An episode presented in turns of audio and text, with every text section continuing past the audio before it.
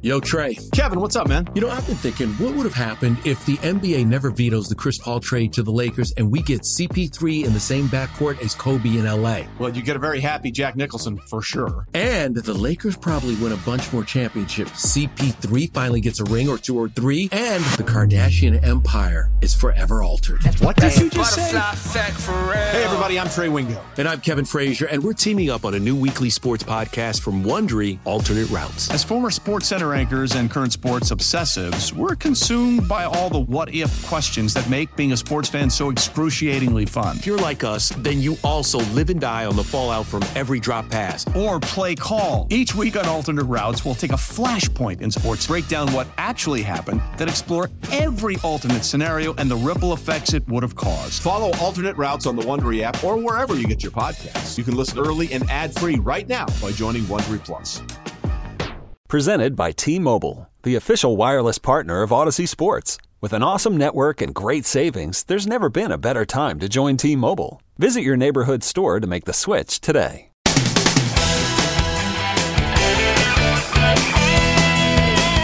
on. He's ready to go. On the fan. New York Sports Radio. Mike's on. Mike's on. All right, a little after two. Joe Girardi later on. Uh, right now, we'll talk to Tony Dungy. You see him on NBC. Obviously, the uh, longtime NFL figure and uh, former NFL coach, and he joins us now. Tony, welcome. How are you? Hey, Mike, doing well. Great to be on with you. My pleasure, Tony. Uh, the always the uh, kind of the voice of uh, calm and reason in the league right now. Uh, as you look at the grand scheme of things in, in the NFL, what are you thinking right now?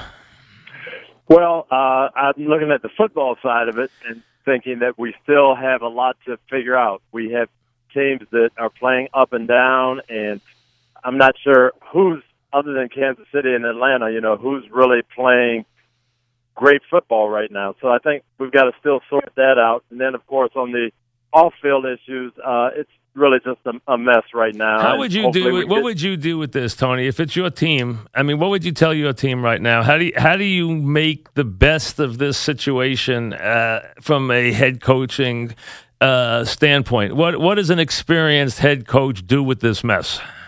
Well, uh, the players feel like they've been attacked, and when they anybody gets that feeling, they're going to circle the wagons and rally the troops and, and stick together and lash out, and that that's what they're doing. Uh, I think I would tell my team, we've got to just calm down, try to think rationally. Number one, we've got to stay together and not alienate each other, and number two, do what we think is going to make the situation better. I, I thought the Dallas Cowboys had a wonderful response and a, a great way to do it, but that comes through kind of thinking things through and talking things through, and uh, I think that's what we have to do at this point. Try to get that dialogue going uh, back and forth, and that's one thing I'm disappointed in, in the president about. I, I think he is taking the opposite approach. I think he's trying to dial up the tension rather than uh, talk in a way that can be constructive. It, what do you do if you have guys who say, "Wait, I'm not on board with this"? I mean, when you do have division, if you have issues like, say, have festered now in Pittsburgh, I mean, how do you get everybody on the same page, or do you not worry to get everybody on the same page? You, you know, you get everybody on the same page in terms of being teammates and functioning. Where you're never going to be on the same page, all of us thinking exactly alike, all of us responding the same way. So that that's very hard to do. Um, all teams have have these issues that come up, and when when things happen, people look at them differently. But winning teams have the ability to put that aside and say, okay, we don't agree on this, but we agree on how we're going to play, and, and that's how you have to do it. And, and I think most of the teams will will do that as they move forward. Um, right now, uh, you mentioned back to football, Atlanta and what they've done, and they've been able to survive a couple of tight ones on the road. Uh, they're very tough to beat in their building. We know that. Kansas City's look very good. Uh, we'll see about that. And then everybody else is in between. Does New England worry you a lot with this defense, or because it's Belichick and their experience, you figured they'll ride the offense and then fix the defense as they go? Well, they're going to be okay because they know how to win ball games, and you know there's no teams that are going to just jump out there and, and get so far in front of them that they're not going to be in the hunt in terms of getting home field advantage. They're they're not a complete team yet. I think their defense will come around. Uh, offensively, they've got a lot of different weaponry. The the injuries uh, happening so early in the season would kind of worry me. But New England's always going to be there because they know how how to play games and how to win.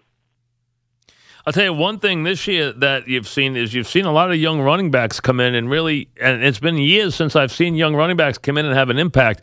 You're seeing some guys come in and really uh, have some impact this year. Uh, the kid in Kansas City, uh, Cook in Minnesota, uh, the kid in Jacksonville. So you're seeing some young first year running backs really uh, spark these offenses.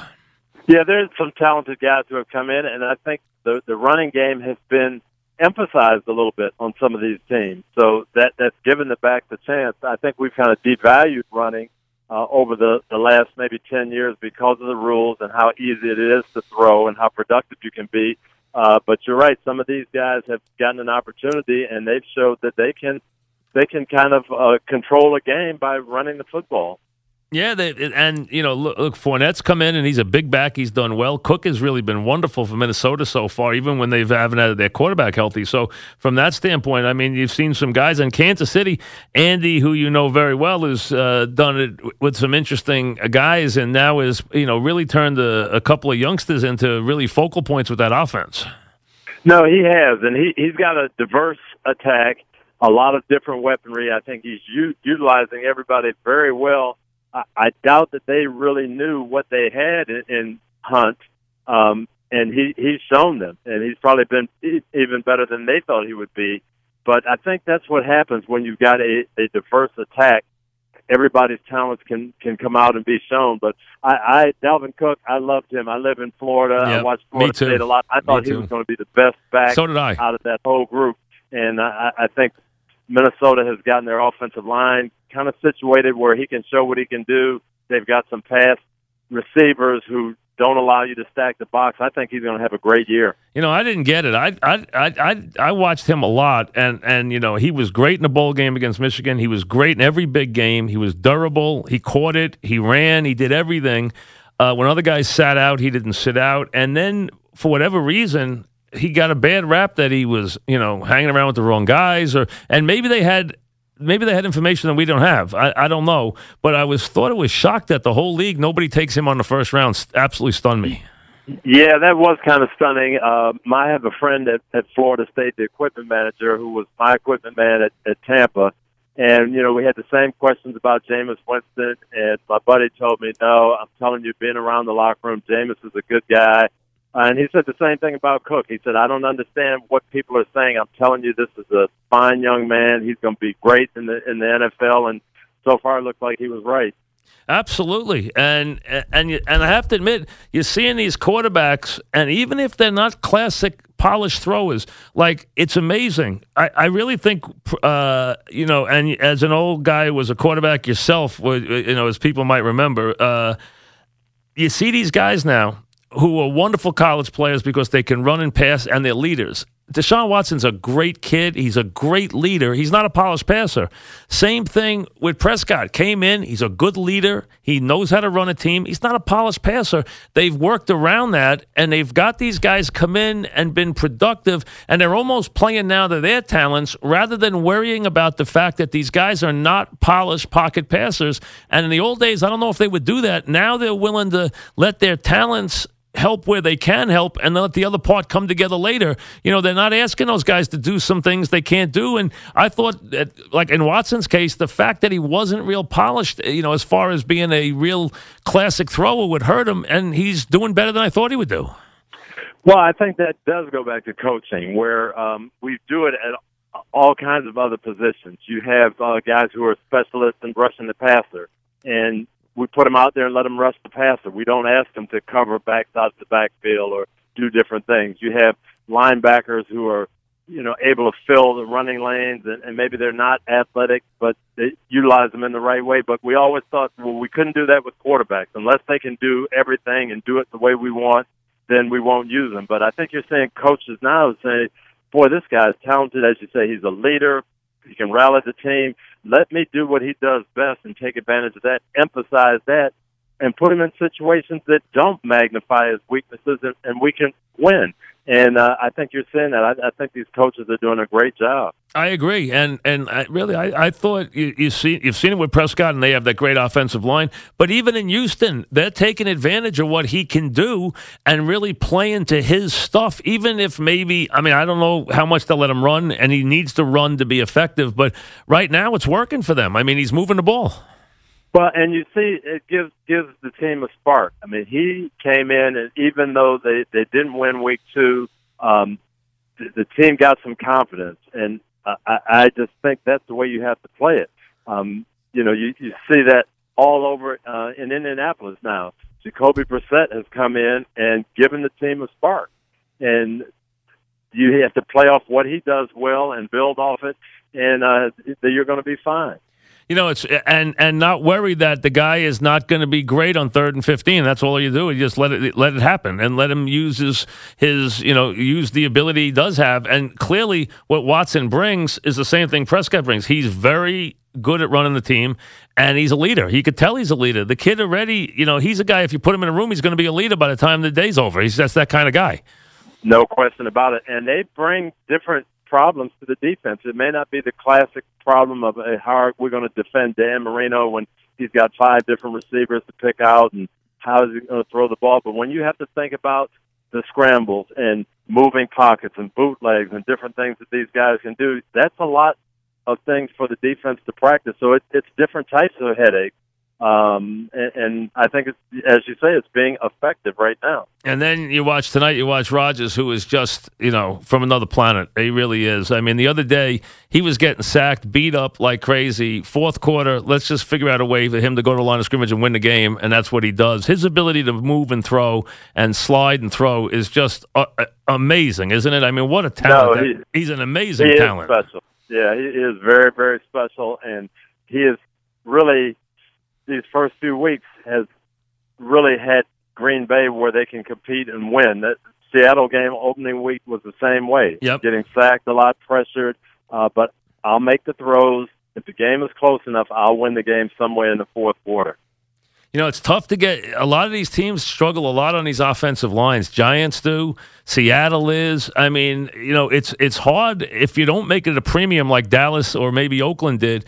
It's very hard to get the any cohesiveness and get these offensive lines together. Some of these teams have nightmarish problems on their offensive line. Yeah, it's a different type of practice now. And uh, when I was coaching ten years ago, Howard Mudd was our offensive line coach, and he used to say, "Don't spend high draft choices. We'll get guys who have some ability. We can work with them. We can develop them. We'll develop a good offensive line. Spend the money on the weapons that we need to to be great." And we did that. And Howard did a good job of molding that group. But now you take that approach, you can't practice enough right. to mold the group. So you've got to go out and get some talented guys and some veterans and that's going to hurt you in other areas on the team. So it's kind of a catch twenty two. It really is, and you see some places like I, I give it. Look at Seattle right now. Look at Green Bay. I mean, he's running for his life. He was running for his life against Cincinnati. I mean, the the whole game. I mean, and and with the Giants, it's been a big issue too. I mean, they, no, no question. It's really been very very tough here uh, to get the offensive line going. And uh, as the Giants get ready to go to Tampa this week at zero oh and three, their kind of season's very much uh, on the brink here. No, this season is on the line, and you know I, they played better offensively when they got Beckham back. That helps them, helps Eli be able to throw the ball quicker. You know what coverages you're going to get uh, when when you've got your ace receiver out there. But uh, it is it's tough to develop offensive lines during training camp and during the season now because you just are limited so much by the collective bargaining agreement uh, as to how you can practice. Very, very. Is do you think that the do you think that works mostly on running game and offensive line cohesiveness, or do you think that also is a big factor with the defenses? I, I think it's more of a factor with the offensive line uh, because you can practice. Those guys can get together in the spring on their own. They can throw routes. You can one on one. You can practice against each other in the passing game uh, defensive line coming off the ball, 10 off on the quarterback. You can practice your pass rush moves on sleds, on dummies. But to get that cohesiveness in the offensive line and to learn your technique and how to block, you have to do it five five on five and do it uh, at a semi good pace to get it get it down, and that's just not happening now. You know, if there's one team we're talking with Tony Dungy that I think could run and hide this year, it's Atlanta. I think they're good enough. I think they have a great roster. They've won two games. They could have lost on the road already. The Bears were on a five yard line. They didn't get it in. Last week, we know the play was overturned. That's fine. They whipped Green Bay at home. They're going to be very hard to beat at home with their weapons on their track. I don't know if anybody could beat them in their building. I could see them having a very dominant year in this NFC. I, I thought they. It, the only question was whether that Super Bowl was going to be a hangover for them. I think they have the most talented roster in the league. They're they're very good, uh, and I think they're going to kind of use the Seattle formula, as you say, win your home games. They've already won two road games, so you're you're looking at you know twelve and four, 13 and three, and and they will be tough to beat down there in the and they remind me of your teams in that get a big lead and then let those guys tee off on the edges on the other team when they got a two touchdown lead like you used to do. That's exactly right. And I don't know that they've got a great secondary, but they do have pass rushers. They've got a fast group. And when you play at home with the noise on that turf, that accentuates it. So they've, they put a roster together that uh, allows them to play to their, their environment and play to their strength. And Matt Ryan, and I, I agree with you. I don't think they're a super dominant team, but I think they're going to be very tough to beat this year. Yeah, I think uh, I, I don't know. I think they could get home field, and I just don't know if anyone could beat them in their building. Because if Green Bay can't, and they've walloped Green Bay when they've played them, Green Bay just can't handle their speed. I don't know. Maybe a minute. If Minnesota was on top of its game with their defense, they might have a shot at them. I mean, because their Well, defense that's is pretty good. That's what it's going to take. Yeah. that's what it's going to take. It's going to take somebody who can pressure the passer. Uh, but you know, just like last week, Atlanta against Detroit. You know, Detroit played really well, but they could not handle the, their running back catching the ball out of the backfield, running the football. Yeah, it was a little bit of Julio Jones and Sanu, but it was Coleman and Freeman. A lot of Those weapons. guys made the difference. So, yeah, you have to have a complete defense to be able to handle these guys. How close is Tampa to being good? Tampa, I think, is coming. Jameis Winston has to learn how to take care of the football. He's going through that young quarterback. He takes a lot of chances. He takes a lot Trying of chances. Trying to make something Yeah. happen, Yep. trying to win the game, feeling like he's got to make every play. I think he'll grow into that. They've put together a very dynamic offense. Uh, they've got some injuries on defense right now, but they're, they're close. Uh, they're they're close. They're getting there. He actually throws the ball to Evans too much. He actually he wants to throw it to him every down. I mean, you, got you got to spread it around a little bit, you know. No, he'll learn. He'll learn that. He's a talented player. He's a good player, though. He really is. I like him, and the team loves him. You can tell he's the leader. I, I like him. He does try to take chances. There's no question. He tries to fit that ball in there all the time. He wants to make a big play every play, but I, I think he's a good player.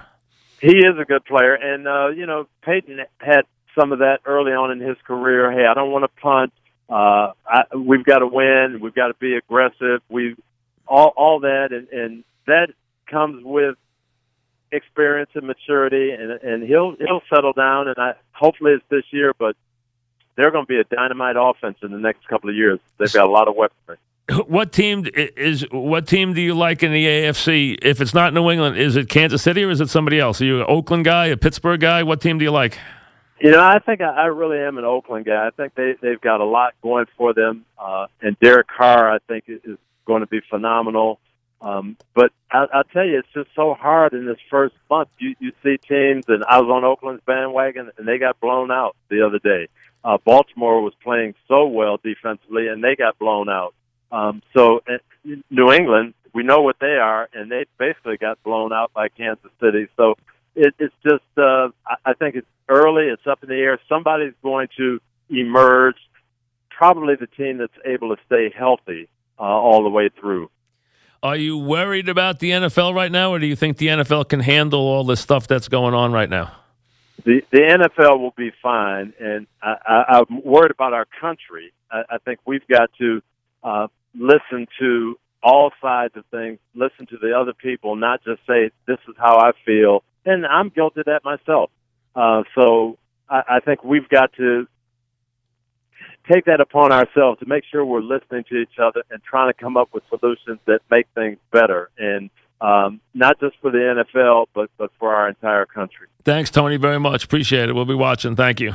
All right, Mike. Thank you. Tony Dungy, the uh, very classy uh, ex coach, uh, who is probably the, I, I, would say, the most respected guy in the NFL right now. Is If you took a, a, poll of everybody, he would be the guy in the league. He's probably as well respected as anybody in the National Football League.